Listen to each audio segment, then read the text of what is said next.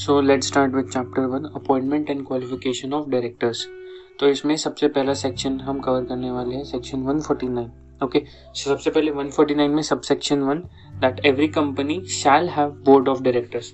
now ये जो board of directors है, वो होंगे इंडिविजुअल्स अब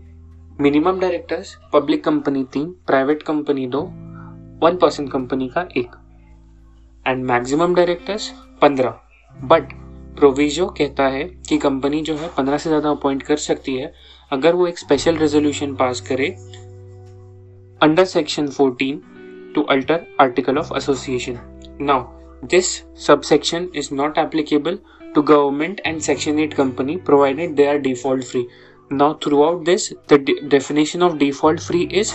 that a company which has not committed any default in filing financial statement under section 137 and annual return under section 92 that is of ROC now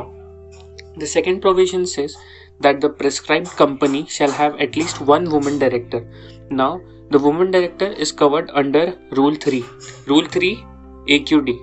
appointment and qualification of director. अब इसमें सबसे पहले जो listed companies हैं, उनको एक women director रखना ज़रूरी है। उसके बाद बाकी अदर जो पब्लिक कंपनीज़ हैं, जो लिस्टेड नहीं है, जिनका paid up share capital 100 crore या उससे ज़्यादा है, या जिनका टर्नओवर 300 करोड़ या उससे ज़्यादा है, उन्हें एक वुमेन डायरेक्टर रखना पड़ेगा।